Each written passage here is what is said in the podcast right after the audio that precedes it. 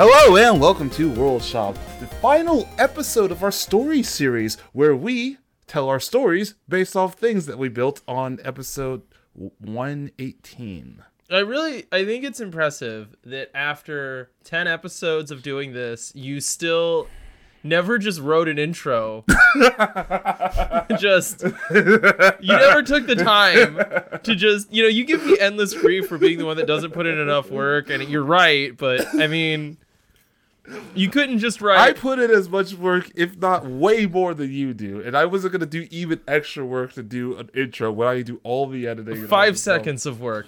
Hello and welcome to World Shop, the story arc, where we tell stories based on some problems. What was so wrong with what I did? The final episode of our story series based off worlds we built on 118? Because I could see in your eye. First of all, that's not what you said. You said it differently than that. That's part of the problem. Okay, anyway. Second of all, because I could see in your eyes that you were not sure you knew what the next word was going to be.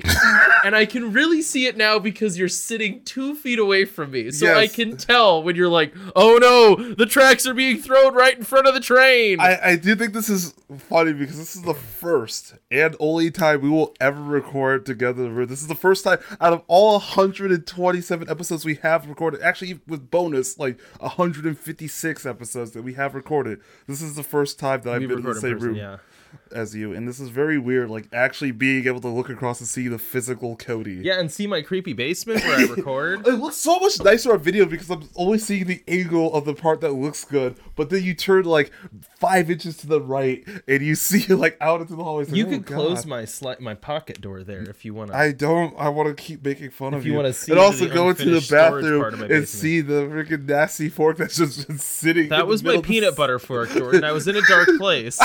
You don't even have a peanut butter knife. You had a peanut butter fork. Well, we were out of knives and I wanted to eat some nut butter, and you just wipe off a knife. It's not that hard. It was almond butter that I was eating specifically, and I don't even like almond butter that much. You were in a dark place and you're just eating almond butter with the fork, and you don't even alone like almond at butter. Like 11:30. Were you just eating the almond butter? Or were you like spreading it on crackers or toast? I don't have to explain myself to you. You're a guest in my home. Yeah, I've been treated like a guest too. No, you really haven't been. But I don't treat most people like guests. You have to go get your own cups. You have to go do this. Yeah, and then you slept on my couch. Then you were like, hey, clean. Can you empty the dishwasher for me? And I'm like, what are you doing? No, you walked in. Then I cooked most of dinner. Okay, no, what? No, I made the ribs. I ate the collard greens, you cooked the macaroni and cheese, and you put the ribs on the grill. I did most of everything else. I cooked the ribs. You prepared the ribs. I prepped everything. Is that better? I prepped everything except for the mac and cheese. You chopped up the collard greens. I made the broth. You made bone broth. So you boiled bones for 4 hours. You cut up some leaves. And then I cooked them. I actually physically cooked the collard greens. I cooked the macaroni and cheese. And I cooked the ribs. You put the ribs on the grill. That's what cooking is. That's literally all. Anyways, we are not gonna do this. Cody. It was a pleasant meal. It was a pleasant meal until you ruined it. The ribs were really good. It was very good. Somehow that worked out perfect. I've never made ribs before. That was the first. That's like maybe the third time I made them on a grill. They were good. They were really, really good. Yeah. So Cody, what have you been into recently? Well, I did stare directly at the mic as I said that. We both have been playing Castlevania recently. And I'm remembering how much I like Metroidvanias. Like, I've been playing a little bit of Hollow Knight. You were there while I was playing it with Graham, which was fun. Are you okay? Yeah. I'm sorry. I zoned out. So you don't get to see this because usually I'm looking at the screen and you can't tell. Do we need to put up, like, a little curtain? No, I just zoned out. It's fine. I was listening to you. My eyes unfocused sometimes. It's fine. Just keep going. I'm just going to say. You were playing Hollow Knight with Graham, the bug meat game. I swear everything holy if I find out you're texting right now. No. You were just staring at text on a screen that you wrote. I told you. My eyes unfocus sometimes. It just happens. Anyways, so. You play Bug Meat game with Graham. I've been getting into Metroidvanias lately and remembering how much I enjoy them. He sits in front of the screen and yells, Bug Meat, Bug Meat, Bug Meat. And then by the way, you are a very good sport with a child. So, hats off to being good with kids. Yeah. You were very good with Graham this, day and a half that you were around. Yeah, I'm good. With kids. Well, I'm just saying, I spent 15 minutes hurling a 2.5-year-old at you, literally. And I picked him back up and threw him back at you. Yeah, and he loved it. He had such a good time. He was having the time of his life. He, yeah. He's having a good time. You've been having people in and out of the house all week. Really, and he's just like, oh, new friend? Yeah, like getting to be around some new vaccinated people is very fun for him. Yeah, so. It's very cool to be vaccinated and like actually be able to see people again. I forgot, like it's such a thing where it's like you don't really notice it when like day and a half in, it's like, oh, this is just what normal life is. But like after a whole year of not really seeing people, other than like the small pot I had that dissolved, and like actually being face to face with people is like, oh, this is what touch feels like. Yeah, well, and it's funny too, because like for me, it wasn't even that big of a difference, because like a lot of my friends I hung out with online to begin with, because we had kids and we wanted to hang out at night, and the only way we could do that is we would have to like, you know, we would like.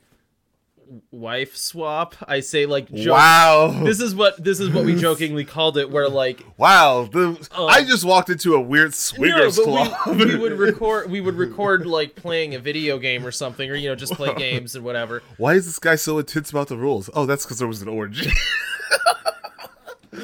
Anyways, swingers club. So yeah. So like, you know, Mandy would go over and play a game with Zach, and Caitlin would come over and play games with me, and it was just so that we could, like, you know, like, Mandy and Caitlin could get out of the house, you know? Yeah. But other than that, we were generally hanging out online, but for Graham, it's like, he saw nobody. None. Zero. And he, like, it's good for him to be getting social interaction now, so I feel very good about that. Yeah, because he ain't vaccinated, and he can't.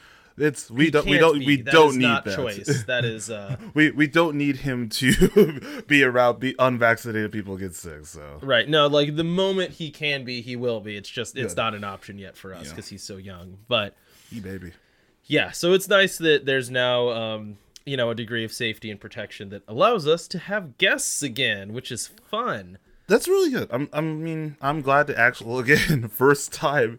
Actually, it's the first time I've seen you in 2.5 years. Yeah, we figured it out. It's more. It's like a little bit more because you were at Graham's baby shower, and now he's more than 2.5. Yeah. Oh, yeah. So probably really closer to 3 years. Yeah. Because I think the baby shower was like midsummer. Mm-hmm. Yeah, it was. 3 years ago. Yeah. And that was the last time I came down here. Like, oh, my Lord. Yeah, it's just very... It's funny because, like, I see you every week. So, like I said, there's not, like, really a big difference between seeing you in person and seeing you online. But, like, it is weird to the point where it's like, oh, yeah, I'm actually in person. And, like, this whole thing of us doing this podcast in the same room is kind of weird. Because I've, other than, like, the episodes with Mel, I've never recorded with another person. Well, and I used to do it all the time. Like, the reason that there is a large table in my basement and this was the recording room. Mixing board is because we used to do it with everyone in the same room, like the Wandering Gamer Network stuff. But then when we had kids, it just became so much easier to go, okay, kids are in bed, get on Discord. A million times easier than trying to figure out how to get kids to our house during nap time, get them to sleep all at the same time, and record and not have, like, especially at the time when like Caitlin and Mandy were both breastfeeding, it was like zero chance they were paying attention or knew what was going on, which is like, not that that's their fault. It was just like a bad situation for everybody. Because you kind of have a little monster on your breast. Well, yeah. And like the kids were fussy. They didn't want to be stuck down here and not like rolling around upstairs. So, you know, it was... but what have you been up to? I literally playing Castlevania with you. I think I'm trying to think of before that. Oh, we've been playing Don't Starve Together recently. That game is hard. That game is really hard. It is. Yeah, I want to like that game more than I do. I like the game. It's just hard. And then like we even like made it pretty much easier. Like, okay, all of these supplies and stuff are going to be like you know, plentiful, and then like the beefaloes there was overpopulation of beefaloes. The bees took over an area. There was this weird eyeball plant that took over another area. So it's like, oh, we can't go anywhere without being murdered by things. Yeah. So it's not messing around. That game is legit hard. That game is legit impossible. And like, so then we finally got it. So it was like, okay, we have it down. Like one person goes out and gets like makes meals for the day. The other person's gonna like garden and stuff, and then another person is going to explore and gather like supplies.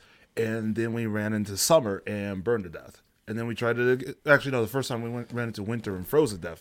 And then we tried it again and we ran into summer and burned to death. So it's like, okay, now we need to prepare for summer, but preparing for summer is hard, or preparing for winter is hard. So it's just, no, spring and fall are the only like steady states. Yeah, the only steady states that you could have, because summer you overheat in an instant. Like even the campfire at night, you overheat in front of the campfire. Yeah, you have to wear like what's like a straw hat keeps you cooler, and straw hat and like a feather vest or something. It's like one of those things you have to do research. You have to like read up on how to play the game. It's one of those things where it's like a lot of games you can just go into and like play, and like you like Dark Souls, you find the things and stuff, and like you can find a way to. You just give me a look now, and I have. Did to you say not that, read a lot of guides for Dark Souls? No, I read. Yeah, I did, but like a lot of it was when I first initially started playing. Before I was like, okay, like that's why I went to most of the game with the longsword.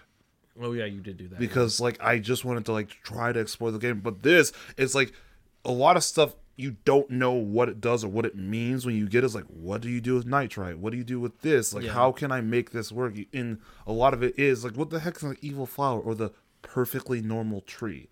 You have to actually look this up because you're never going to find this out unless you just try a million things. And like, I don't have time. Yeah, unless you want to die on repeat with your friends forever. That's all the game becomes. Yeah, so you actually have to do research. So, I mean, I like the game. It is just very, very difficult, but it is fun to like be on with friends and just be like, okay, so-and-so's gonna run out and do this, so-and-so's gonna run out and do this, and it was fun. And because I picked the one character who's like a Boy Scout and tells like campfire stories to raise people's sanity. Oh, that's fun. So literally it was just my job to like gather food. I was a house husband, gather food, cook food, and then I was telling bedtime stories so people didn't go crazy, and then rinse and repeat while everybody else like went like one person was doing the garden stuff and the other person was doing sport, but I was just telling bedtime stories and cooking all day. I always like farming in those types of games. Like even in Minecraft, I'm always like, I'm gonna make a wheat farm and eat bread. Like that's everything. For I don't like farming, and I also told you the other thing because yesterday we were playing Castlevania. The other thing I really don't like about games is menu management. I do not like menu management. Yeah, the menus in that game do kind of suck. They're weird.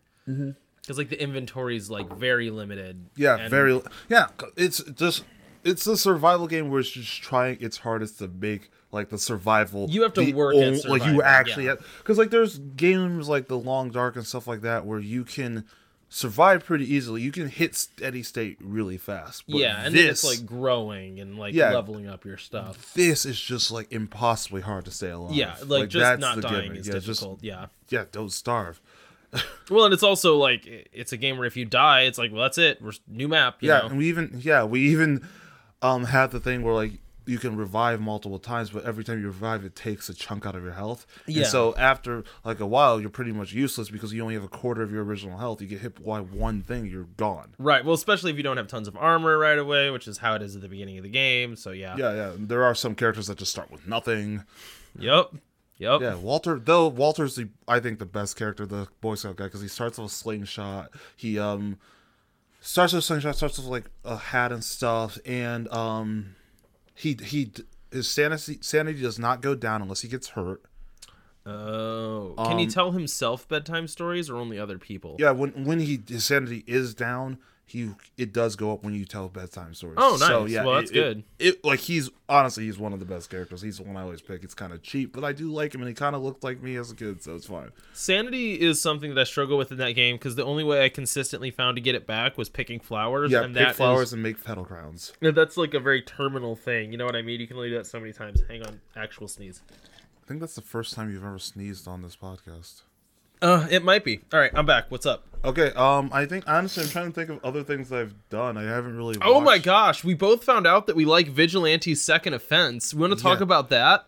Oh, okay, yeah, really quick, and then we'll get into the show. But that was one of the things. So Vigilante 2nd Offense, at least for me, was an N64 game that me and my brother played the ever-loving crap out of. Yeah, I played it on PlayStation, but a ton. All we did, like, we would literally get home from school, go down to the basement, immediately start playing that. Was your gaming stuff in the basement, too? Yeah. What is it with Midwesterners doing that to their kids? I don't know. It was all in the basement. Like, screw vitamin D, get in the basement with the broken TV and your, like, GameCube. Like, okay. Yeah, and, oh, gosh, and the, like, really, really crappy box TV that, like, was, like, barely working. And honestly, I played on that TV up until Xbox 360, and then it finally just, like, I can't do this anymore. That TV was older than I was. I was into garage sailing when I was in like late high school. I was a trash person when I was in high school. And I would just pick up TVs on the side of the road. Yeah, that's all the time. Like big giant tube TVs, because when I was that age, people throw them out constantly. Yeah, because it was when flat screens were coming out, like really like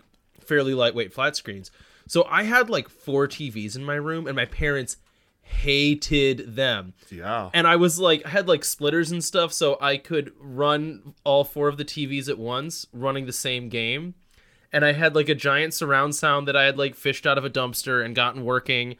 I had it wired into my alarm clock, and this is what I gamed on. And I got an Xbox, and I was like, oh boy, I can play an Xbox. And I mean, it was horrible looking. Yeah, goody. Like unbelievably impossible to see. And then eventually, like when I started college, I was like, I'm gonna spend $200. I don't think I played Xbox flat screen. Yeah, I don't think I played Xbox on a flat screen until I went to college. Yeah, well, it was right before I bought a TV, and I like told my roommate, I played it on a flat screen until I went to college. Well, you definitely did in my room. We played a lot of Nazi zombies. Anyways, Vigilante 8 Second Offense. Yeah, it's a car game where you drive around and shoot up other cars. There's like a mild story, and I remember it like being awesome. And I remember, like, oh yeah, you have to collect these things, you have to blow up these cars. There's so many unlockable cars that you can get, and all this cool stuff. And then we played it yesterday after 20 years of like the kid glasses. Like, oh, this is the coolest thing I've played. I love this game so much. We played it yesterday after like at least 20 years. And that game does not hold up in the least bit. Fully broken. Like, almost impossible to drive. Yeah, the draw distance is 3 inches in front of your face. The draw distance is barely in front. Like, you cannot see where you're going. The map is... The little, like, radar map, you can never actually tell what's happening on that. Reversing is holding back on the D-pad, even if you have analog sticks turned on. Yeah. It's like... I didn't even know that you could reverse yesterday. It took me a while that I was just pressing buttons. Like, you have to be able to reverse, and then reversing sucks. The handling on the cars is so bulky. Did you ever put a car in the water? Like, did you ever get the propeller upgrade so you could try? I just flipped over immediately. It's so bad. I'm like, and what is happening? The Moontracker. I love fighting against the Moontracker, because when you fight against it, they're driving around and they're destroying things. Mm-hmm. But when you play as the Moontracker, you can barely maneuver that thing. That thing is the worst thing I've ever driven in a video game ever. And this game, it does not hold up. And I had such kickouts. Like, when you mentioned it, you saw how happy I got. Yeah, I'm gonna play this. I can't wait. This is the greatest game ever. And then we played. I'm like, oh no. I was pumped. I was like, yes, a game that someone. I loved this game. It was so much fun. I was like, Twisted Metal was garbage. Vigilante 8 Second Offense on the PlayStation. Played it for hours. How? It's the same thing over and over again. We played that game for at least 40 hours. How did I get 40 hours out of that game? Every level is the same thing. The same item. There's like 5 items. Grab 3 briefcases, stop 3 bombs, grab 3 papers. Okay, that's one. Protect whatever the building is. Yep. Okay, that's another. And then destroy all enemies in every single level. The reality is the same thing. It's destroy all the enemies. That's all it is. Yes, it is. Yeah, you can literally just go through the game and destroy all the enemies. Though we were talking about that as like a thing that was old games, because you only had limited amount of disk space or card space, where all the campaigns could be done in like 3 hours. Yeah, but I mean like... Or less. Mario Kart was on the N64. That was a better game. You know what I mean? Like, battle mode on Mario Kart N64 was better than that. And the handling was better. Well, and the draw distance was better. Well, that's the thing. Think about it, though, is that game that we played yesterday was on the N64. You know what else was on the N64 that doesn't suck in the least bit? Ocarina of Time, one of the greatest games of all time, was on the same system, and that like Mario 64, Mario 60, one of the greatest like original Mario games. All these great heavy hitter games were on the same systems, and this thing, even like Crash Bandicoot for the PlayStation. What is happening? And that's what's so interesting is, like, one of the things that I was interested about on Symphony for the Night, the Castlevania game that we've been playing, is it didn't go 3D. Instead, when the PlayStation came out and they had better hardware and could store more information on a disc and, you know, run better graphics, they went, we're going to make the best 2D game ever at the time, instead of going, we're going to try to make a bad 3D game. And Castlevania plays great. Like, it still runs amazing. I mean, it's Well, because the thing that I mean, and you probably get more power-ups and get way better at, but the thing that I played recently was Hollow Knight, which I think is, like, top-tier Metroidvania-like style, because it's something that was made recently in the same style as Castlevania that was made, what, 22, 23 years ago? But they're basically the same game. But I will say, yeah, it runs a little bit bulkier, and there's, like, some things, like, you can only dodge backwards. I can't dash forward. I can only dodge backwards. I don't like that, because I'm used to being able to dash wherever. Yeah. And, like, there's some stuff that is limited in Castlevania, but, like, I sat there with an Xbox controller and did not feel like... The only thing that felt bad was the inventory management, was klutzy. And that's it. Yeah, because there's so many menus just to get to one item. But the game itself runs really great. Yeah, and that's what I'm saying. Playing and fighting enemies feels good, and the enemies look awesome. They made a good 2D game rather than making an absolute crap 3D game. And they could have made a good 3D game. Well, then the way that they make those Metroidvania games, like, they do save a ton of disc space, and, like, that's why the soundtracks are a little bit more up, and that's why, like, the bosses are a little cool because of the way the platforms and all that, like, the level design, all of it works, and it, like, fits on one space. And you can listen to lots of podcasts talking about, like, the original Zelda's of Legends, what I was about to say. Legends of Zelda. You could listen to that stuff talking about that, where they talk about how, like, they compiled all of that, and, like, and that's why certain levels and certain temples look certain ways. But Vigilante 8 was such a just disappointment. Yeah, it was. Well, and we're planning on tonight, after we get done doing this, we're gonna, like, bust out, so we're gonna knock the dust off of some old ROMs. And I honestly cannot wait to do that, because I'm so scared after Vigilante 8 scared the crap out of me, because it's like, wait, are all the it's my whole childhood, wasn't it? Oh no. Well, then, like, because then I had Sega Dreamcast, and I know that was a nightmare system. Yes, I remember playing Quake at my uncle's house, and it was disastrously bad, and the controller was like, I like the N64 controller, it's not a good controller, but the Sega Dreamcast controller is like, it's like huge, it's gigantic, and it's ridiculous, because then you could put that, like, computer chip thing in it and, like, watch the screen. That was a gimmick that died, and I'm glad it's gone.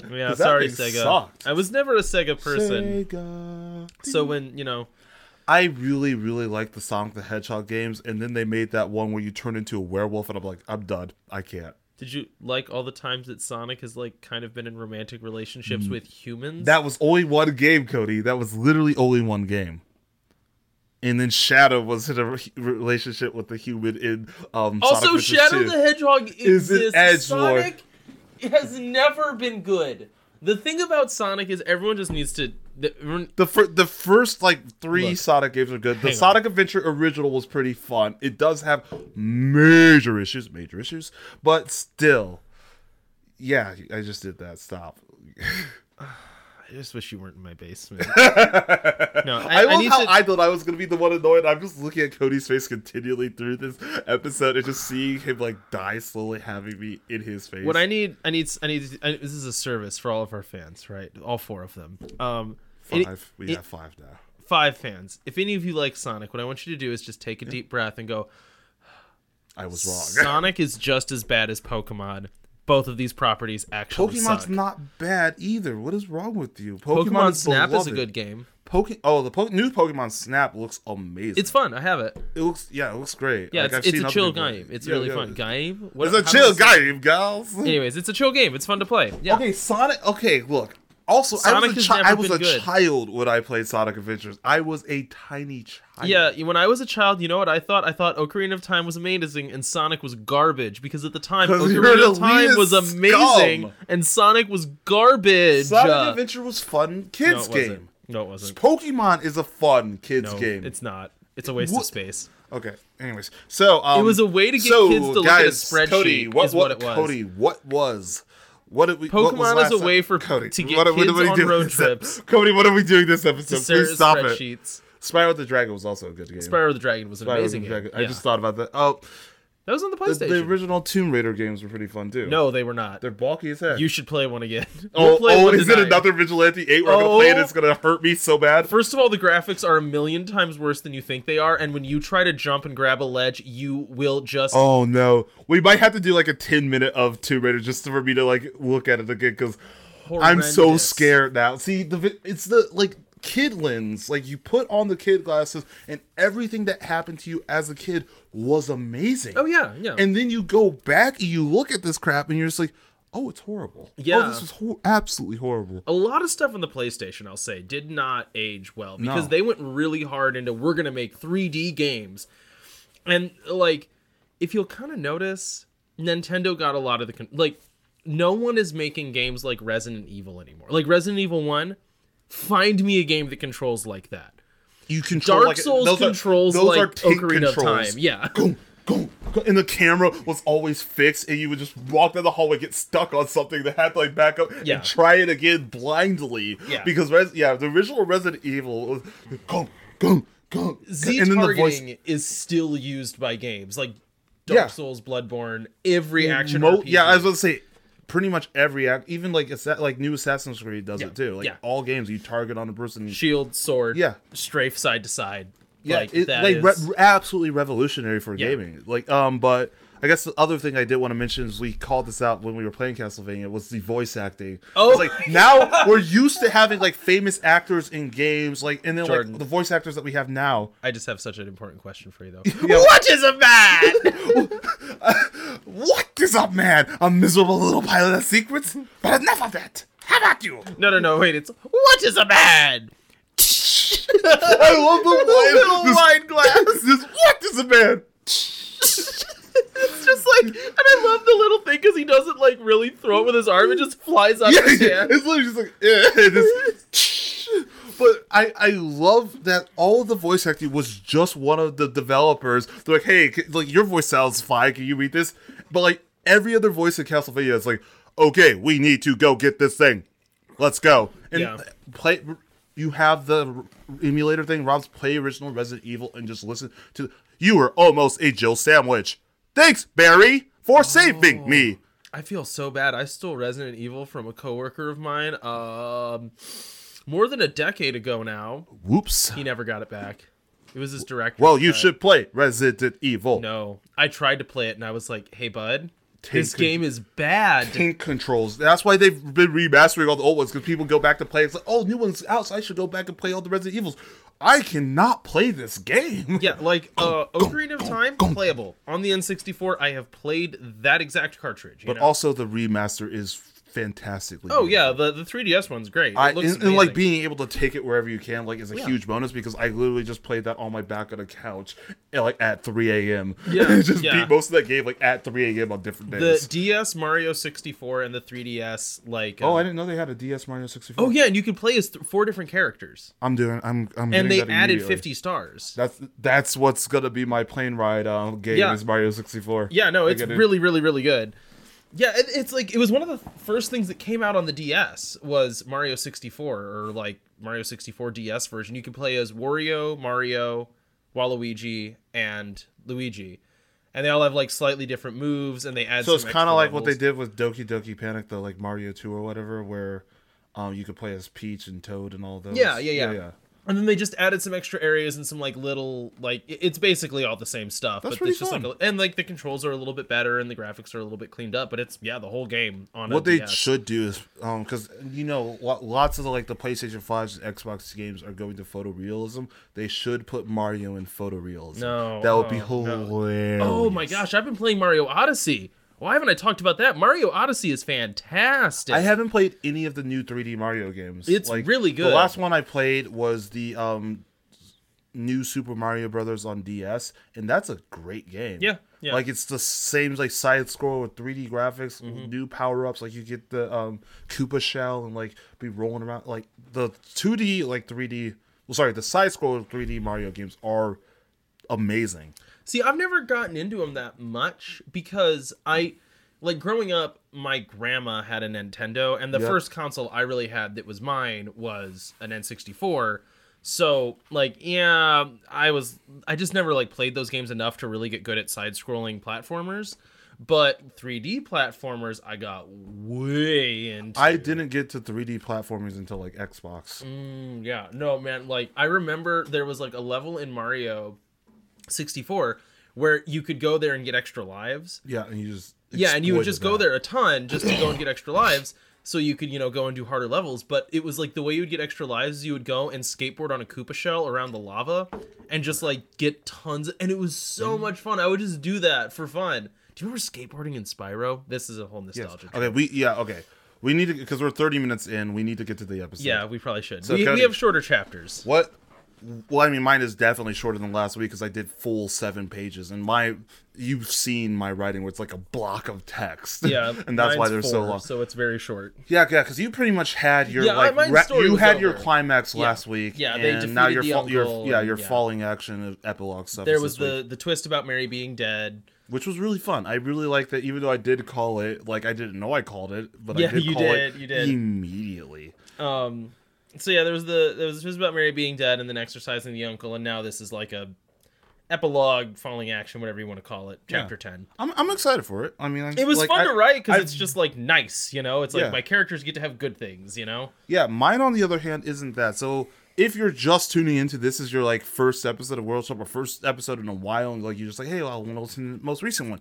Well, we've been doing a story series for the last 10 episodes, and this is the final episode of the story series. So Cody and I both picked supernatural, paranormal like stories, where I did Anomaly Hunters Inc. I guess that's the name I'm just sticking with apparently, where it's basically this guy gets attacked by a doppelganger, and then he finds out that there's all these like, you know, supernatural events that occur in his hometown that are called anomalies, and he joins the team to help find and stop these anomalies. Along the way, he meets his new partner, Nate, who is a very confident, very just like gung-ho person, and they go on an adventure to save a goat, and that whole thing kind of, you know, they kind of mess it up but end up saving the day in the end. And then the last arc of the story is they go to stop an anomaly at a hospital where Nate's mom is staying, and there was kind of a clash between Nate and their mom and the whole big thing of what is actually going in the hospital. So last 2 weeks we found out that so what's happening at the hospital is that there's been a bunch of suicides, and what's causing these suicides are these so-called death butterflies, which turned out to be kind of the same type of anomaly of a doppelganger, where it's someone's wish to or desire to change the world basically finds form, and it found form of wanting to help put these people out of their sufferings. It found form into these death butterflies, which create the negative emotions that drive people into suicide. So that is the big thing. And so what happened last week is they basically found out who was creating these death butterflies, and it's the Dr. Merritt, who had been taking care of Nate's mom the whole time. And as they were going to go stop Merritt, they walked out into the hallway, and there was millions of these death butterflies, and the whole hospital was in a panic. So I'm going to pick up right where I left off and go straight into it, as I've been doing for the last 10 episodes. I see your thumbs up, baby. It's even more condescending when you're in person. But yeah, so this is weird. Like, I'm also on a different computer, so, like, the screen is much smaller, and I don't have 2 screens, and I can't technically look at you at the same time. But without further ado, this is Chapter 10 of Anomaly Hunters, Inc., and this is Moving On. The scene from the hallway was one of pure chaos. The death butterflies swarmed and flooded every open inch as the nurses and other people in the hallway reacted in defense. Some tried to simply run, while others who could not handle the pressure of the negative emotions fell to the floor and curled up, screaming to make the millions of voices stop. I looked on in horror, trying to push the thoughts of just let go out of my head and focus on the situation at hand. Alistair said that even knocking out Merritt could stop the anomaly, but how were we supposed to get to him through the dense cloud of chaos? Nate pulled me into the hallway with the butterflies and slammed Rachel's door shut. I'm not going to let one of those little monsters even touch Rachel. We need to stop Merritt now, Nate called through the chittering of the butterflies. This was Merritt's endgame. When he found that we were onto him, he didn't simply give up and accept defeat. No, his plan was to claim every life in the building and force us all onto the train to the deep pits of hell with him. The man was a maniac. To think he would escalate things to this level. If we didn't stop him, everyone here would die. I looked at Nate. They were beginning to give in to the pressure. They were disheveled and tears began to form in their eyes. It looked as if The dark bags under their eyes were getting deeper. I had already been attacked by the anomaly and had warded off their mental attack by finding something to live for. But Nate hadn't. For all I knew, this was their first experience defending against the butterflies, and from the looks of it, they were fighting a losing battle. I pulled them close to me by the shoulders and looked them in the eyes. "Look at me!" I called out to them. "Don't listen to the voices. Force it out. You are so much more than whatever they are telling you. You can power through this. We can save the day. That's what we do. The entire hospital is counting on us." Yeah, is all they could manage to say. They gritted their teeth and shook their head hard. With that, I grabbed them by the wrist and led them down the hallway. From the data Sarah had given us, I knew Merritt's office was on the first floor somewhere. When we got that far, Nate would guide the rest of the way. I just had to help them push past all of the chaos. We put our arms up as if shielding from a bright light to protect our eyes and moved through the crowded hallway. The only thing that would make this worse was an unexpected dive bomb to the eyes from one of the death butterflies. Out of the distance, I saw a figure approaching us. Somehow, someone was able to withstand the tsunami of negative emotions and move towards us. I kept moving through the hallway and noticed that the figure was Alistair. He too was holding his arm up and moving slowly as if walking through a blizzard. Terrible weather we're having today, isn't it? He called out to me, trying to hold on to his usual bright smile. He was struggling, but it seemed like it was in Alistair's blood to at least pretend everything was all right. To see the butterflies even getting to him worried me. "Wasn't expecting this, but our suspect has made his move," I said to Alistair. He grimaced, and I couldn't tell if it was because of the butterflies' influence or the fact that we had let the situation get so out of hand. "It's Merritt. He's desperate. He wants to kill us all," Nate said, straining to speak. "We will put a stop to this no matter what, boss," I said, trying to reassure. Alistair lifted his white blazer and removed his sidearm from his hip. He flipped it around and handed it to me, handle first. I hesitated, and then he said, "Trust me to do my job, and I'll trust you to do yours. Stop this maniac, and I'll make sure everyone in this hospital is safe." He thrusted the weapon into my hand, and I took hold of it. It was heavier than I had expected.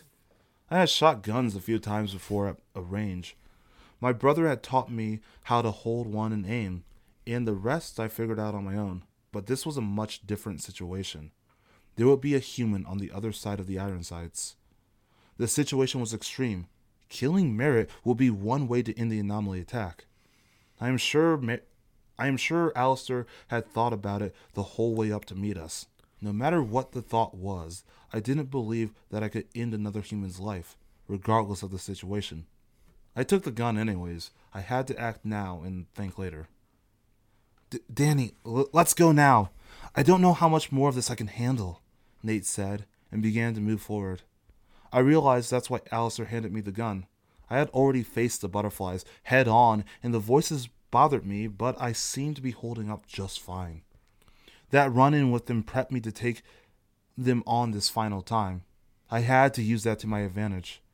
"Go! You guys end this! I'll cover all the rest," Alistair said, and then slowly faded into the dense electric blue flurry of butterflies. "Okay, let's go! I have a hunch that the elevator won't work. We'll take the stairs," I said, grabbing Nate by the wrist again. I didn't want us to get separated. Neither of us should have to fight the battle on our own. I just needed to get them out of the storm for 1 second so they could refocus their mind. We moved at a much quicker pace this time. I threw caution to the wind and just pushed with all of my might. Through the flow, I finally saw the emergency stairs and flung the door open, bursting through to the other side. Nate flew in behind me just as the door was closing. Despite a few of them coming in with us, the stairwell was completely free from the attack outside. Exhausted, Nate leaned their back against the door and slid all the way down until they were sitting on their butt. They let out a long, deep breath. Nate looked terrible. The area around their eyes was completely red, and their breathing was harsh and rapid.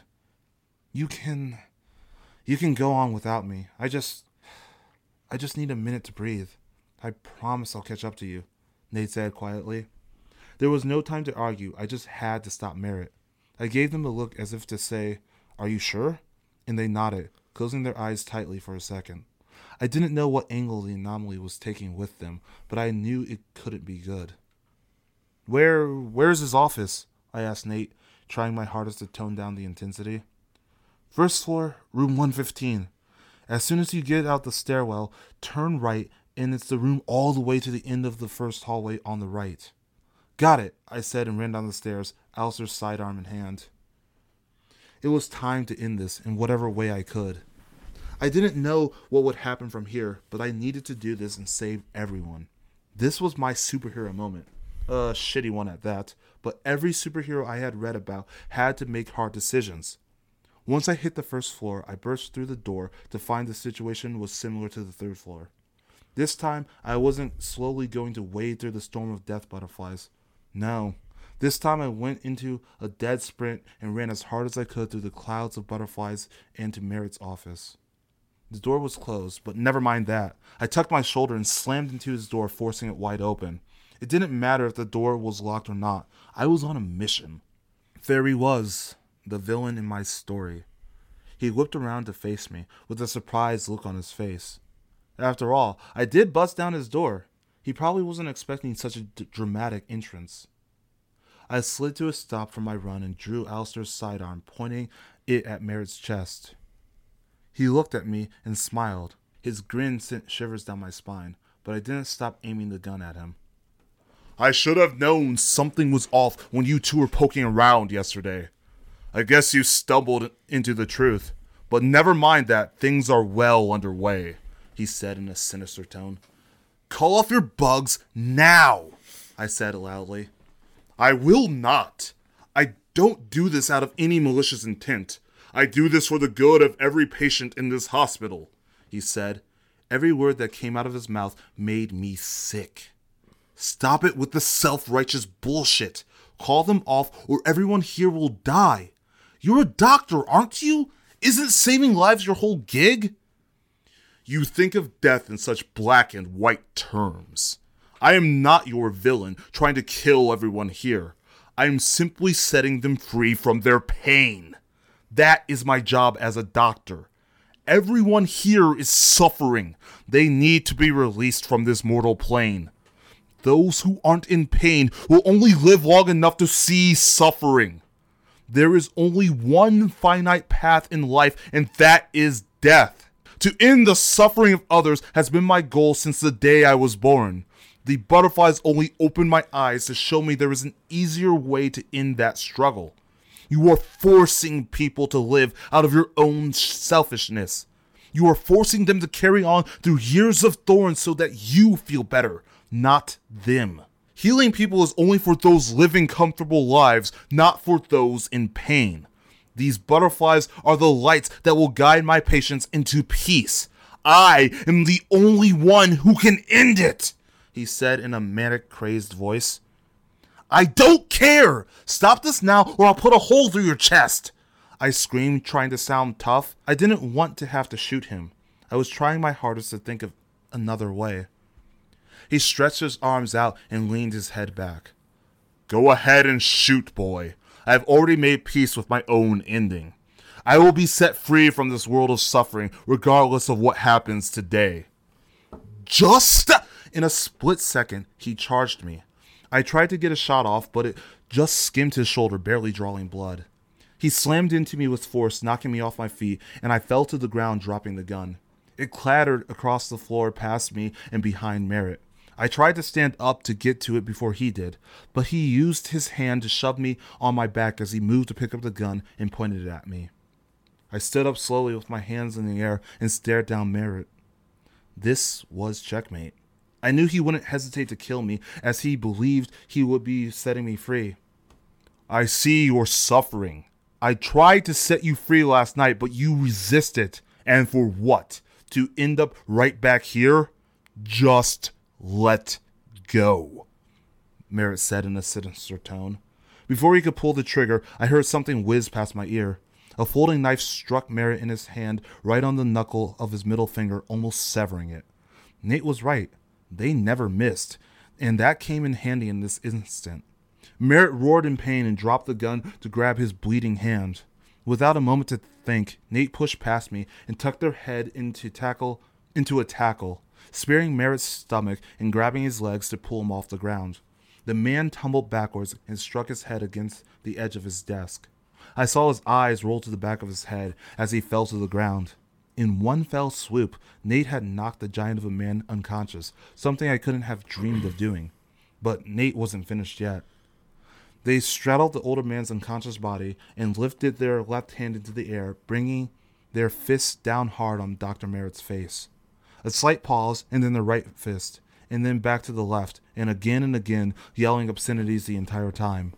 They didn't stop until I pulled them off of Merritt. Hey, calm down. Just calm down. I think maybe, just maybe, you got him, I said, struggling not to laugh. Nate saved the day. I could feel the pressure from the butterflies dying out and hear that they were dissipating behind me. Sorry, I got carried away. You were going to shoot that asshole. I didn't want you to have to deal with that burden on your own. Remember our rule. No one shoulders the whole mission. Not even you, Wonder Boy, Nate said out of breath. They gave me a weak smile and then fell back down into a sitting position. They had been through the ringer the last few days, and I could see it on their face. They looked like they needed another 5 years of sleep, but they still had their strong presence. Nate was an undying force of strength. Because of them, I was able to get as far as I did. Thanks, you saved me. But how do you break out of the death butterfly spell? I asked. Well, you told me you made it through by realizing you had something to live for. You wanted to help me, No Name, and my mom. I held on to all that anger and rage I had from wanting to beat Merritt to death and used that fire to propel me like a jet engine, Nate said, their smile growing bigger. Well, got the job done, so who am I to complain? I laughed. I extended a hand out to Nate and helped them to their feet. Let's tie this guy up and find Alistair. We left Merritt hog-tied with zip ties in his office and made our way up to the third floor again. The thread of the death butterflies had nearly disappeared, leaving an ashen blue residue throughout the hallways. Despite the butterflies being gone, it was still chaos in the hospital. People were trying to recover, and nurses were running around trying to make sure the patients were okay. When we made it to Alistair, he was already running damage control and talking to the administrative staff. He gave us a wink as if to say, I knew I could count on you, and continued to his job. The rest of the cleanup crew was on their way, so for now, there was nothing we could do. Nate rushed to Rachel's room to make sure she was okay. Not a scratch. Everything seemed to be okay, and her vitals were normalizing again. Immediately upon finding out everything was okay, Nate fell back into a chair and sank down as far as they could. Job well done, Danny. Now, if you don't mind, I am going to sleep until the next year, Nate said, as they put their feet up and closed their eyes. You and me both. This was a hell of a mission. I laughed and sat in the chair next to them. Yeah, thanks. We managed to make it out alive. This shit is never going to get easier. I hope you know that, Nate said quietly. I'm prepared for that. No matter what the world throws at me, I found a place to plant my feet. You're stuck with me, okay? We're in all of this together, I said to Nate. They nodded with a smile but kept their eyes closed. I knew they hated the sentimental stuff, but it was true.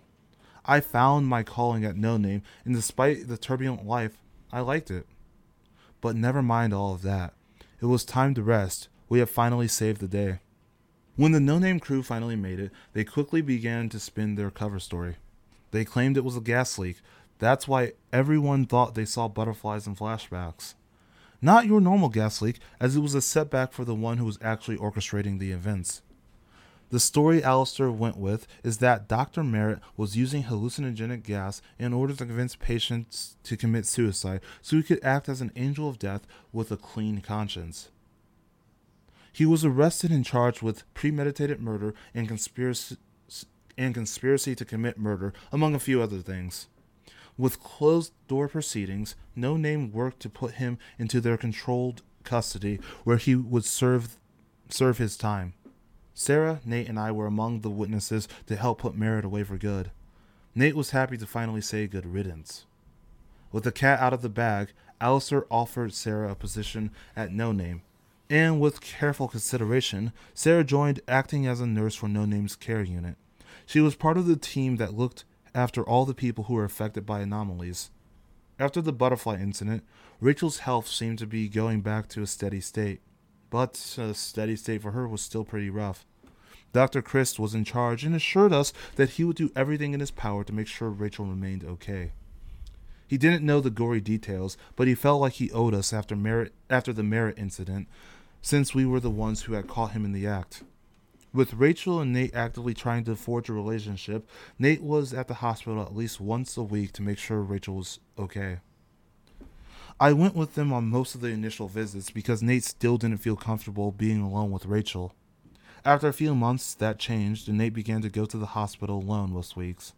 I was happy they were given the chance to work it out, and despite rough patches, Nate was happy too. Nate and I kept to our usual routine of plowing through cases and then hanging out all over Westonville. We made a good team, and together we were completely unstoppable. I knew we could do anything and solve any case, and the more we worked together, the more willing Alistair was to send us on tougher cases. No Name had become my home and my family. They gave me something I never had before, and never thought I would be able to obtain. I was working my ass off to never let them down. Didn't matter all of the setbacks I had gone through in life, I finally got to where I felt I belonged.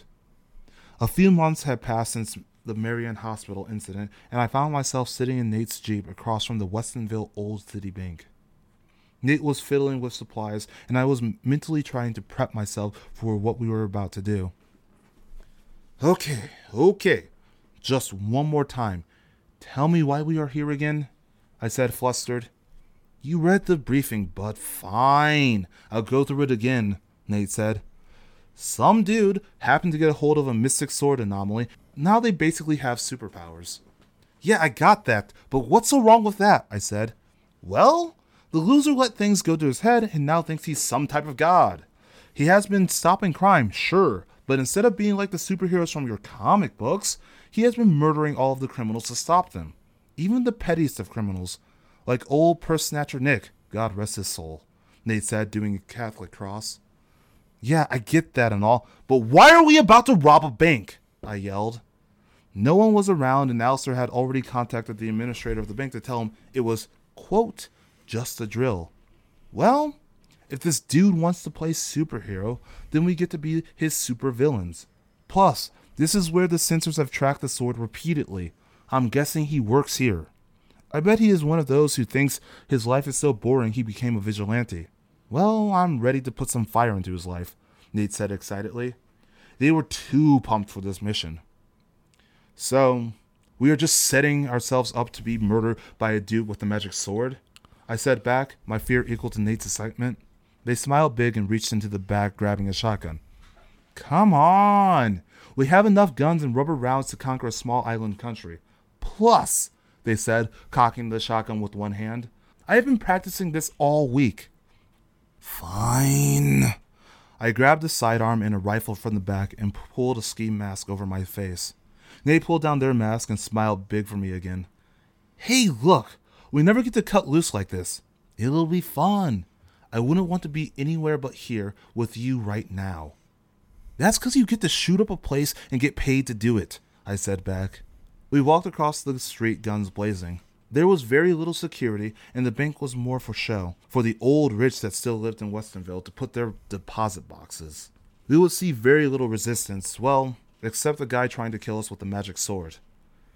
I'm ready whenever you are, I sighed, standing against the wall next to the front entrance, as if I was preparing for an explosive breach. Perfect! Nate said, providing the explosion by kicking open the front door with great force. Okay, motherfuckers! Nobody move! This is our bank now!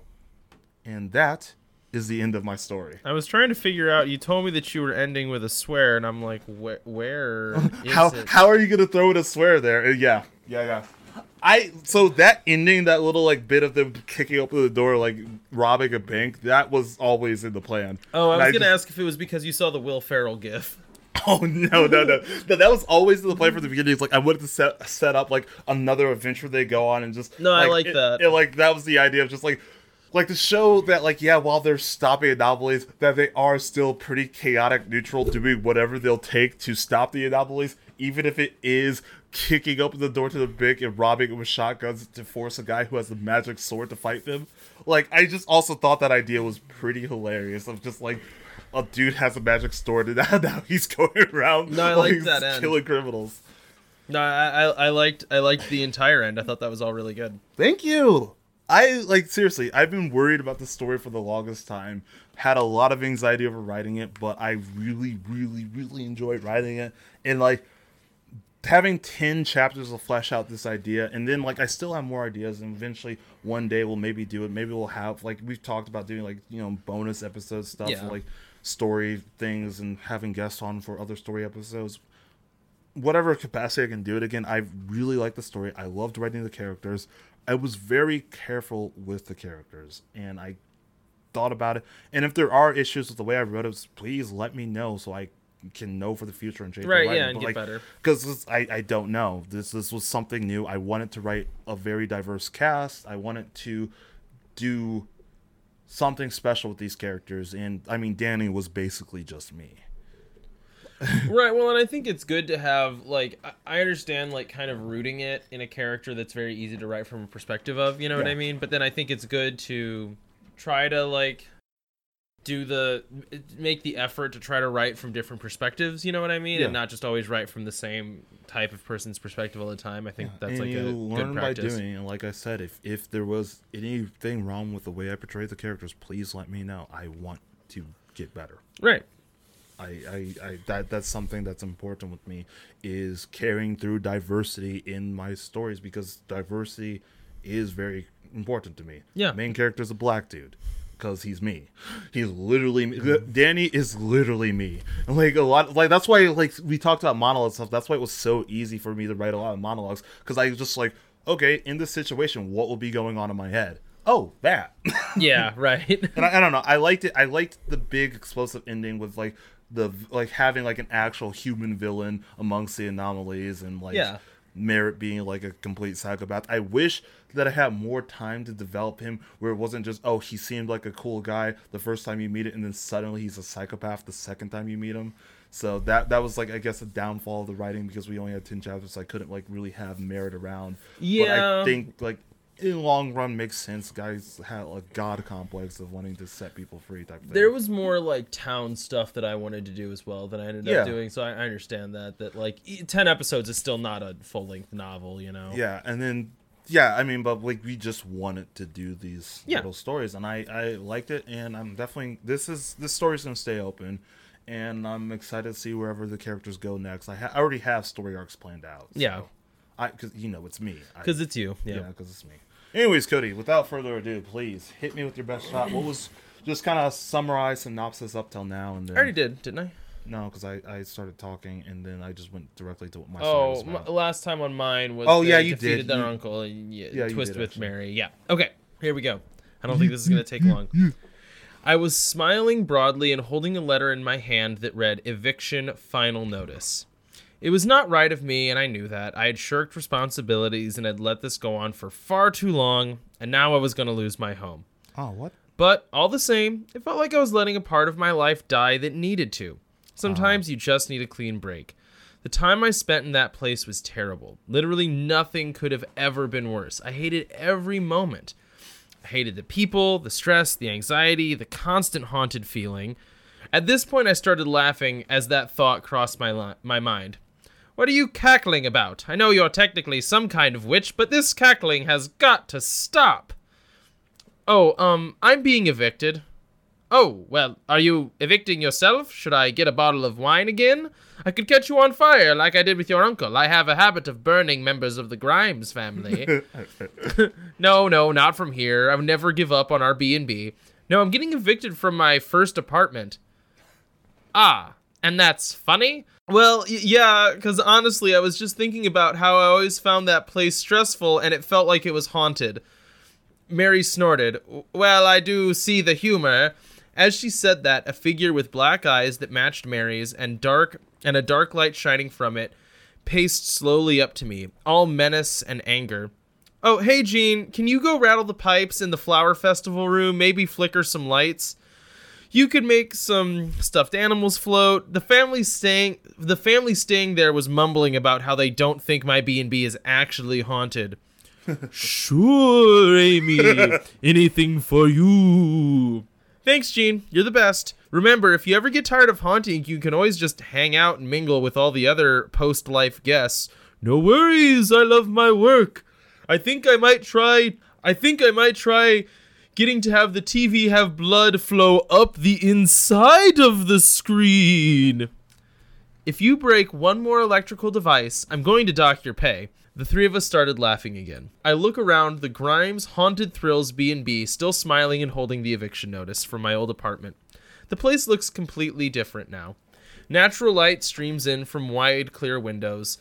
The place looks like it belongs in a home improvement magazine. Lester has done a great job.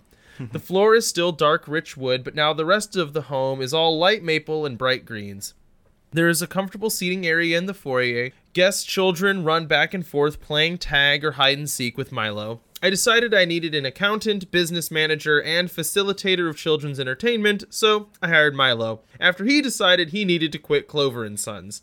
The massive table in the dining room was sold, and now we have a handful of smaller tables where we can serve our guests. Amazing seasonal and regional foods cooked by Mary and I.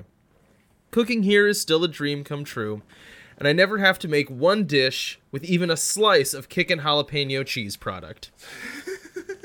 The library was now set up for people to read or play board games in. Aside from the wonderful B&B that Mary and I ran, there was also our gimmick. The place was haunted. The nicer the place became, the more spirits would arrive. They came in droves, happy to have a less miserable place to haunt. The bonus is that the supernatural activity occasionally manifests in the practical world. I've had to have a few talks with unruly spirits that got too aggressive, but on the whole, most of the dead are happy to just congregate or haunt in novel ways. It's really been a huge bump for the business. I walked through into the dining room and saw a welcome sight. Lester and another older guy were sitting at a table, eating and drinking coffee. Bill and Lester sat talking like old friends about sailboats or drywall or maybe something about old carburetors. Do you remember who Bill is? No. Client she was friendly with in the first episode. Yes, from the very first episode. Yeah, first episode. Who she tried to hawk the cheese product and he's like, no. Yeah, who was like, why aren't you talking to me about pasta? Yep. Okay, aside over. Lester's wife was sitting with him, watching her grandchildren run around the foyer, knocking over several decorations that Lester had just put up. Lester had made a habit to come and stay here once a month with his grandkids. His stays were always comped to his calm protests. I wander in and take a seat. "Hello there, you two." "Miss Amy, now, really we do have to talk about the bill. The kids are tearing up the place, and I really should be paying." "Oh, yeah, speaking of, Lester, I have some more work for you. There have been some damages lately that I need you to fix. The usual rate will apply and meals will be included, of course." He sighs as there is a smash from the foyer and the joyful scream of toddlers. "The carbonara is to die for, by the way, Amy." "Aw, thanks, Bill. I'm glad you finally got out here to stay with us. Factory didn't catch fire when you left, huh?" "I'm on vacation. Left my work phone off and at home and everything. If they need me, they can send a helicopter. Oh, by the way, thanks for making me the burnin' basil pasta last night. I didn't expect something off menu." "Hey, we've known each other for years and we're just now meeting for the first time yesterday. I had to do something special." There's a loud thumping noise that carries in from the foyer, followed by a wheezing old voice. "Where is she? Where is the girl that has ruined this historic location?" "Dad, we talked about this. You cannot just barge in here." "Don't take that tone with me, child. You have no idea what she's done here. The order is in shambles." And Milo shuffles into the room. Or Miles, rather. Right. Miles, followed by Milo, the worst-named characters in these stories, shuffles into the room and sees me. "How dare you! How dare you, you impotent child!" "Oh, hi, Miles. Would you like me to set up a table for one for brunch?" "I will not even dignify that with a response, you fool!" Lester begins to stand and Bill looks confused. It's okay, Lester. I got this. Miles, you're disturbing my guests, and I'm going to have to ask you to leave if you are not here for brunch or for a room. I would like to see you try, child. Mary walks in and sees Miles. She grins and walks over and leans down next to his ear and whispers so only the three of us can hear. You know, Miles, I've been afraid of you for years. I knew you were a murderer, and I was in the house. I heard what you did. The only reason I didn't come forward was because I was too scared for my life, you know. But maybe I should go and talk to the police. Tell them I knew that you were here when poor dead Howard was found. Maybe tell them I heard you shouting and saw you standing over the dead body. Maybe you threatened me to keep me silent. Or maybe you should just get out now. I looked over at Jean, who looked excited by the argument. Jean the ghost is always ready to show someone the door. I said aloud, Jean, could you show our guest out, please? Jean's grin broadens, and he starts throwing plates at Miles. He kicks at his cane and tugs at his suspenders, blows massive gusts of wind. To everyone else, including Miles, it looks like the spirit of the house is attacking him. Is attacking Miles for his angry words. But to me and Mary, we can see the jolly ghost having the time of his death, chasing Miles from our home. Milo, Lester, Mary, and I follow to see our guest out. We stand on the front steps, waving and smiling as Miles limps out of the house and hobbles down the steps to his immaculate and ancient car with fear in his eyes. I put my arm around my friends, smiling a massive smile that reminds me of my newfound memories of my mother's wide, happy grin. I finally have found a home and a family to match.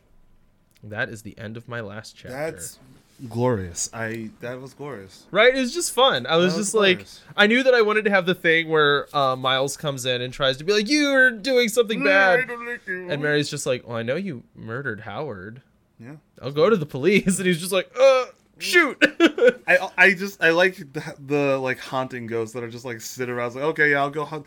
Also, your reference to the blood flowing up the walls was there, and I don't know if you saw me smile, so just, I'll make the blood flow up. I was like, haha, we got to put that in every time we talk about blood. Yeah, that's the Evil Dead reference of you just got to keep the blood flowing up the walls. Yeah, I love that reference. So, no, I've said it every single episode we've done this, is I absolutely love your story.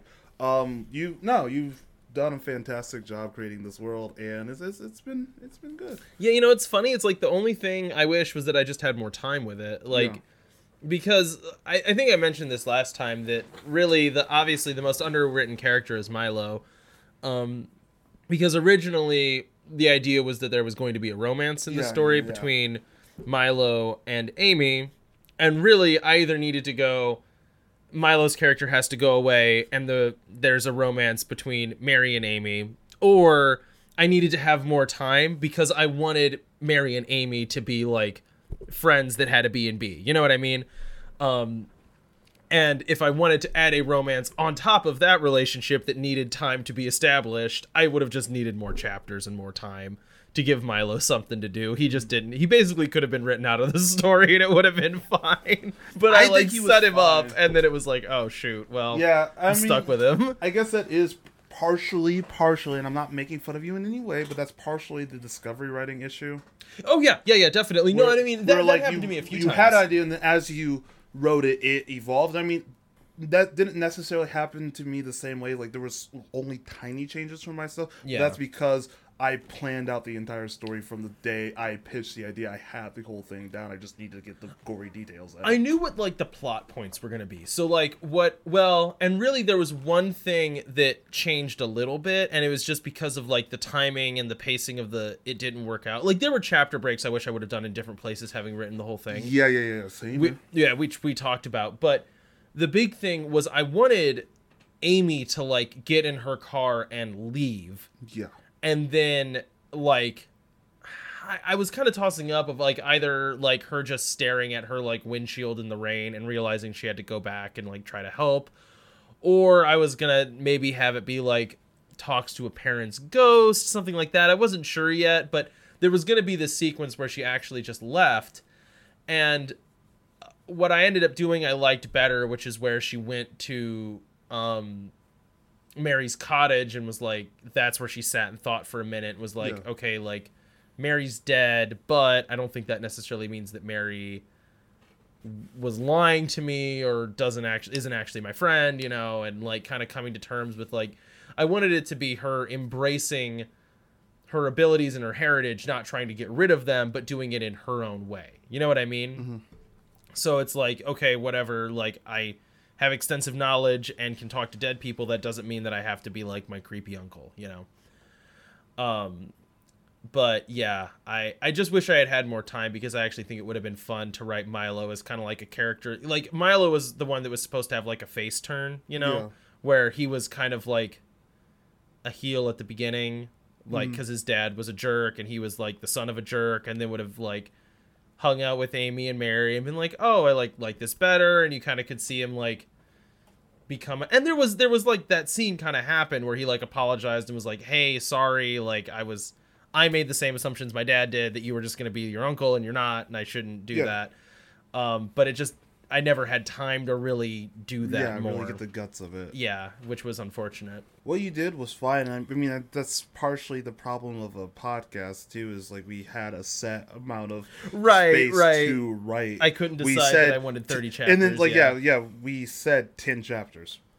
And that was the set amount of space that we put. You have to, no matter how much your story evolves throughout the thing, like, I had, again, I'm not saying that mine's better than yours. I want you to know that. But, like, mine, I had the idea that this is a continuous, ongoing thing. So I could end it at any point. Yeah. And this just had do what I did of, like, the epilogue of this happens to this character, this happens to this character, that ending. But, like, yours evolved as you went. And if we had unlimited time, you would have been able to have fleshed out all of that. But we said 10 episodes and about 5 or more pages an episode. Right. Well, and like the stuff with Amy and the stuff with all of these characters had to be wrapped up. Like there isn't. Yours was a story end. Yours ended. I would never want to write this like part 2 of this story. This is like, they don't go on to become ghost hunters, you know? Yeah, like, yeah. Right.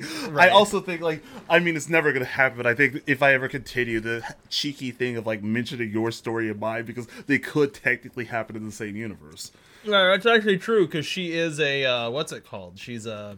an anomaly. Yeah, she's technically an anomaly, and all the ghosts are technically like that whole thing is an anomaly. So like, when things get too crazy, exists. She has like a really bad ghost come in. She has to call you guys for help. Come in. Nate comes in with like the Ghostbusters vacuum. So he's like, no, just talk them out of here. It's like, oh. Okay. Not all the ghosts. Just that one. Sorry, I'll go put this back. Leave Gene alone. He's supposed to be here. Yeah, I don't know. I like the idea that ours are set in the same world. In my mind, by the way, like the ghost that I named Gene, that's just Gene from Bob's Burgers. Like that's who I am. That's like the type of person that I imagine being her ghost. That's just like, I want Burger Squatch to be like haunting everybody, you know. Gosh, that's hilarious. That's kind of fun. I think he did a good job. I think we had a nice little wrap up. I was afraid I wasn't gonna stick the landing, and like just the whole time, because like you said, like I had 3 stories, and like having to combine them together was a little bit like. Again, idea was always there, but a little bit hard to actually write and make sure that those through lines stayed. I mean, there were through lines from, like, the beginning that stayed in the story. So. Yeah. And I mean, like, even from the beginning of the arc, like, the whole Nate never misses a target thing, I pulled back at this. I mean, again, original plan. That's the only reason I had said that in that chapter. Yeah. It's like, I never miss, because I know they're going to throw a knife through someone's hand. Yeah. Well, and it's like, I think it's... I'm trying to think the right way to put this.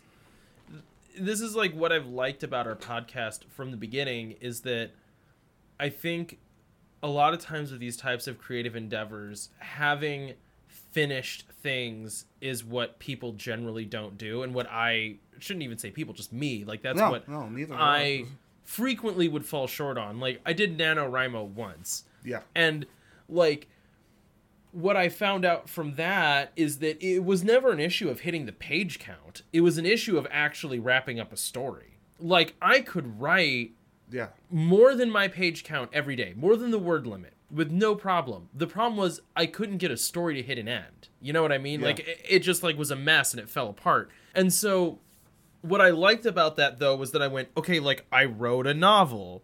It was novel length. It was bad, but I learned a ton about writing a novel, you know? And I learned way more about writing a novel from doing that than I did from half-heartedly doing it a bunch of different times. So what I like is that we have these, like, set beginning and end things where we're like, all right, project done. We're moving on to another thing. You know what I mean? Yeah. Because maybe someday we do decide that one of these is good enough that we want to try to polish it more. But I'll have done it a bunch of times by the time that happens. And even if we never do, I go, hey, you know what? I liked this story. It was cute and it was fun to write and I enjoyed it. Yeah. So it's fine, you know? Yeah. And I mean, that's like one of the biggest things about this podcast. One of the things I like the most is that I have a million ideas and I always like, you know, we already have done easily 125 episodes with mostly different ideas every single time. But when am I ever going to get to use those? And it's always sad to see things that I've been thinking about for a long time just go to waste. And with this podcast, I am able to, a lot of like the smaller, like dumber ideas, just get out in one go. Right. And okay, that was weird. That didn't hit the way I wanted to. Okay, it's done. Or maybe that was really awesome and eventually I write a story in it, but at least I have the idea in a physical form that it's not just living in my head. Yeah. And like, even with like this story, great, I got this out. I loved this idea. When we mentioned doing 10's episode thing, immediately this came to mind because I had the idea of doing the Deaf Butterflies was like a horror story that I like originally written in my head and like other stuff, and it just came together. And I like that we've done different like types of things, worlds, and we've done stories and failed D&D things and audio dramas and stuff like that. We've done different creative endeavors to keep like these. First, keep it interesting, but the second, to finally get all the stuff out in many different forms. Yeah. Like, I mean, I was talking about this the other day with some friends. Like, the idea I've wanted to do is, like, make a comic or webcomic with the friends. I'm not the greatest artist, so I would need to team up with someone, but I have the ideas. But I think even without that, I'm never going to be bummed that it doesn't happen because I get to do it on this show. I get to get the ideas out on this show, and I'm glad, I'm happy that, like, 120 at least 120 weeks ago we were like, hey, you want us to do a podcast? Let's go. Yeah, sure. Well, what were you thinking of doing? It's like, well, let's do like a creative writing, let's like build worlds and stuff. And then it became this, like, we started out wanting to create D&D worlds, and then we turned it into this thing, and I like this thing. Well, and that's where I've said this to you before, that like, to me, what World Shop has basically become is just like my creative writing venue of any sort. Like, I don't like doing the world, like the kind of like once a week worlds, I think is like a good thing that we do, and a good like almost between projects. But having these projects where we like do an audio drama or do a short story, or in this case like a novella length thing, like having those projects that are like I can like kind of invest in and care about and think critically about and then take enough time to do, it's like that's good mental exercise for me, because like professionally it's not something I do, right? Like I'm not a creative writer in my profession, which is fine. But it stretches another muscle, and I really like that it kind of gives a venue for that, because I have the same thing, right? Like for me, it's like, oh, I have these ideas for video games that I want to do. Yeah. And if you'll notice, a lot of my worlds end up being about boats and stuff, because I really want to make a video game that's similar to Wind Waker. Yeah. Like, I mean, that's initially what I said when you made the Breath. It's like, oh, this is Wind Waker. Yeah. Like, I love that aesthetic. I love that setting. I am fascinated by sailboats. There's like I was considering buying one this year and didn't. I mean, you still should. I know, like, you're about to have another kid and like the whole thing's gonna unravel. But, like, it makes no sense for me to buy a sailboat. It makes no sense, but like I've always wanted to sail, dude. There's a sailboat club like near me that does lessons, and hey, man. COVID going well. Looks like the cards are all in your favor. Yeah, well, because, like, the thing is, with this is a random tangent. Like, I love picking up skills. That's always been a thing for me, that, like, I like knowing how to do a lot of different things. And, like, that's why I learned how to ride a motorcycle. I've taken motorcycle courses. I can't imagine sailing is harder than riding a motorcycle. It's certainly not more dangerous than riding a motorcycle, because you don't have to wear a helmet and like armor when. Yeah. Well, can I though? Like on a lake in calm waters. Yeah, you can easily drown on the lake in calm waters. No, my point is that is the boat going to capsize? No. If my boat capsized, I think I would be okay even if I wasn't wearing a life preserver, and I'm not a particularly strong swimmer because I'm not in the ocean in a tsunami. I'm in a lake. Large bodies of water actually scare me because like you're out there completely alone. Usually cell phone service doesn't work in the middle of a lake or an ocean. Yeah. See, that's never... Well, and the lake that's near me that I would be sailing on, it's like a decent-sized lake. It is fully surrounded by... I was going to say, because when I think of lake, the lake that I think of is Lake Erie, a great lake. Oh yeah, no, that's horrifying. I've been out swimming in like Lake Michigan. Oh, yeah. Nothing. Like couldn't see. I don't like that. That is horrifying. That doesn't bother me at all. Like I actually nearly got lost doing that one time. Like oh yeah, because then you don't know which way is which. You don't know which way is which, and the boat was drifting away from me like faster than I could swim to it, and I was just like, ah! That's horrifying, Cody. You almost died. Anyways, but back to World Shop and writing stories, not boating. Yeah. So my point is that like I like that I do have a venue where I can like do creative writing for those things, because realistically, I'm like never gonna be a video game programmer. Yeah, and I'm never gonna be I one day could, but it's a very lofty idea to become a comic book writer. Right, and it's like, and the problem is that like when you talk about writing a comic book or like designing a video game, you're talking about the part of it that requires the least skill and the least man hours. Yeah, the hard part of a comic book is drawing that thing and then writing the four bubbles of dialogue. You can do the bubbles of dialogue and all the like panel layout, but someone has to spend hours. Yeah, the reason it's expensive is hand drawn. Every single frame takes an incredible amount of time, and with video games it's like I could come up with the greatest story ever for a video game. Hours of coding, like literally one bullet is like coding and art design.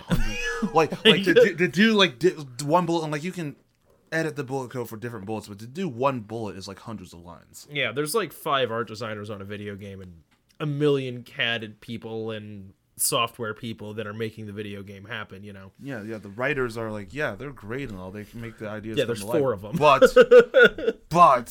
it's the whole team that has to make it. It's like, but this is a great idea. If this goes nowhere, I'm fine, because at least I created something. Yeah, right. And what's the like story arc? At least I wrote the story. At least I wrote a story that I enjoyed. We spent 10 weeks writing this. Yeah. And a little bit more recording, but we spent 10 weeks writing this stuff. I guess we spent probably more like 12 because I kept having to take weeks off. But we spent 10 weeks writing this and like creating this thing, and there was never a moment where like I don't want to do this. I was so excited to sit down in my like world that I created and build these characters, build these relationships, build just a fun little thing that I got to read to maybe 10 people. Yeah, right. Well, and that's the thing though, is it's like, well, I don't know. I don't actually want to be famous. So like I don't care anymore at this point. That has so many pitfalls that people do not realize. Yeah, we talked about them last night. Yeah, like I have a career I'm very happy with and is stable. Well, more stable than what if being a... stable in the way that I'm unemployed technically right now, but unemployed in a good way. I was going to say it's things. Like stable in that we wouldn't have to worry about viewer count all the time. Yeah, I'm not missing mortgage payments. I'm unemployed in a way that means I'm moving on to something better. I mean, yeah, we're both technically unemployed at the time, but we're both had jobs lined up. Which is why we're here. Which is the only reason I was able to come here is because I left my job to travel halfway across the country to live in a mountain. Yup. And I left my job to just get a I honestly wonder what living in a new area is going to do to my writing, because Westerton Chronicles, this, and like all these stuff I've done. Yeah, what are the cryptids in the place you're living? Yeah, but like that, but like also all of them cryptids. All of them have been small town Midwest that. You know that small towns exist in other places besides here, right? But very specifically Midwestern small town. You know what I mean when I say Midwestern. But all my stories, like And they're all based off of where I grew up, and that's why they all start with W names. Like, even that one, like, superhero one where, like, everybody had, like, a weird power. It wasn't always like, oh, I have Superman powers. So, like, one person could, like, make broccoli really well, or whatever I said to that story. Like, that was also set in a small western town. It's, yeah. like, midwestern town. It's like, yeah, yeah. I wonder what movie is going to do to my writing. See, I've always been pretty, like, I've definitely done both. Like, I have written stories that were based on my childhood. Like, characters are, like, based on, like, my grandpa, right? Like, I've yeah. written that story, and I was really proud of the way that that character worked. I don't remember what it was called now. But, and, like, the name of the area, and it was, like, based on, like, a kind of, like, regional Midwest thing. It was like kind of an inside joke, whatever. But a lot of times my writing is like about locations that are somewhat like wish fulfillment for me. Yeah. Like, it's never gonna happen, I don't want it to, but I love the idea of opening a bed and breakfast on the like East Coast, of course. Yeah, like, and I love the idea of hunting down things that could possibly kill me. Why don't you just start hunting bear? I was going to say cougars, but okay. Like, you know, mountain lions and cougars with just a single-shot rifle. Get if a I miss that one shot, freezer. That thing is tearing through my chest in a second. Yeah, get a large meat freezer and start bow hunting bear, you know? Oh, God, that's horrifying. You have to get that bear exactly right, or people you do are it, dead. And generally, they have a guide with them that has, like, a 50 caliber rifle. Yeah, so if they miss. So they miss. Yeah, because, yeah, like I said, if you F up, you're not going to get that second shot off because bears can move very fast. Yeah, a grizzly bear will mess you up. And they can take multiple shots to put down too, unless you have a 50 cal rifle, know exactly where to shoot. Yeah, or you're really good with a bow and arrow apparently, because people do it and they're nuts. I can't. My aim with the bow, I have a bow. My aim with it is horrible, but I also have recurves and no sights. This guy, the guy I'm talking about, like his thing is recurve bows. Oh gosh, yeah. I love recurve bows because I feel like Robin Hood. We need to end the show. Robin Hood shot a longbow. Oh, he did shoot a longbow, didn't he? Yeah, because he was an English archer. Yeah, he did shoot a longbow. But I agree with you. I like recurve bows because it makes But yeah, it makes you feel like all of the. Like they fantasy look, they things. Look like, awesome, you know? They look like the fantasy things. Yeah. Like, you pick up a boat, it looks like you're playing a video game. You hold the sights on, you see the string come back. Yep. Yeah. No, I've never understood, like, I don't know, I'm real aesthetic with my, like, ranged, like, you know, hobbyist firing stuff, you know, whether it's, like, guns or bows. Like, I've never understood the, like, practical side of it, where it's like, I need something with sights and a bow. It's like, well, what even... Well, if you're going to shoot a bow... I guess even when I've gone to ranges, I've always, like, when I go to range with my dad, I've been allowed to pick the gun. I've always gone revolver because I feel like a cowboy. Yeah, it's like... I have the long revolver, and I feel like a cowboy loading, like, bam! It, like, yeah, that's the only gun I've shot is a revolver and, like, a rifle. The machine of it is the fun of it, not that you can... like hit something. I don't know. Yeah, like, I just like the idea of looking like a cowboy or looking like a fantasy character with my bow. I do these things specifically because of the wish fulfillment of like, oh yeah, I could be like Legolas or something. Yeah, absolutely. Legolas had recurve, right? Well, or was that long? He had like a fantasy bow. I think in the movie it was kind of vaguely recurve-ish. Yeah. Because it wasn't like a flat piece. It was flat and then had like. Yeah, that's on. Yeah, it was kind of. Yeah, I'll look up a picture after. Anyways, we are way off topic. What we're trying to say is that the story series was really good, and I really enjoyed doing this. And like straight up, Cody, we'll talk about it some other time. But whatever we want to do next, I'm excited for because I've had a chance to do creative endeavors, and I mean in the near future. Maybe within this year or next year of sometimes doing like having guests on just to do like a like campfire story read type thing. If we all have a different like one shot story to read, I think that'd be a lot of fun. Yeah, it'd be a long episode, but I think it'd be a lot of fun. But yeah, so that's I think unless you have anything else to say about World Shot Me or my story and how great it was, I think it's good. I'm good. Okay, well that's been the show.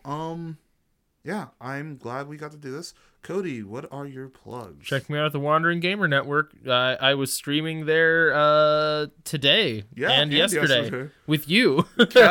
For the first time ever. I just still think It's so funny for the first time ever to be in the same room while doing this stuff. It's just such a weird, because even when we streamed before, I was over on Discord watching your stream and commentating on it.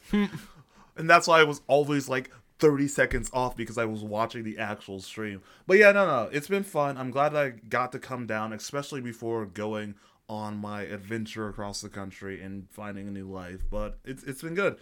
You can check me out on the 50 different million things that I do. Like I said, I'm going to be moving, so we're going to have like maybe a week or two hiatus coming up. And then Cody is going to be expecting a new child, so we're going to have probably another week or two. Oh, wait, actually, are you okay with me saying that on the air? I don't, right? What, that I'm having a kid? Yeah. Oh, yeah, that's okay.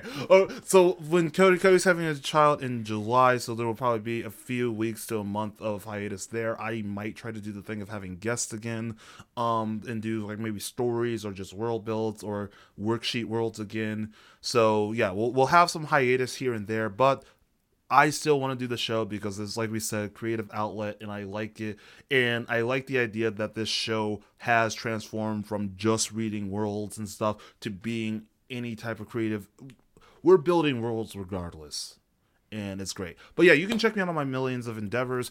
We Belong, the anime talk show I do on Twitch on Wednesdays. Then you can check me out sometimes on Saturdays where I stream with Leah from the Side Characters. Then also our other podcast, my other podcast, the Side Characters Podcast, where we talk about diversity in nerd culture, is comes out the same day, is on the same platforms as this podcast. So wherever you find this, you can find Side Characters. And then you can check me out on my friend Trin's Twitch channel, where we read really bad fan fictions and laugh about it. We just read a really, really bad Pokemon fan fiction, so if you want to catch up, you can watch the clips. But it is Dave Strider's Pokemon Trainer. All of the words in that title are spelled wrong, so just try to type it out. And outside of that, that's all I got. I just have a lot of endeavors, a little bit of a hiatus coming up, but we'll be back soon. And yeah, anything else, Cody? Till next time, we'll catch you on the flip side. Bye! Shouldn't have asked. Bye!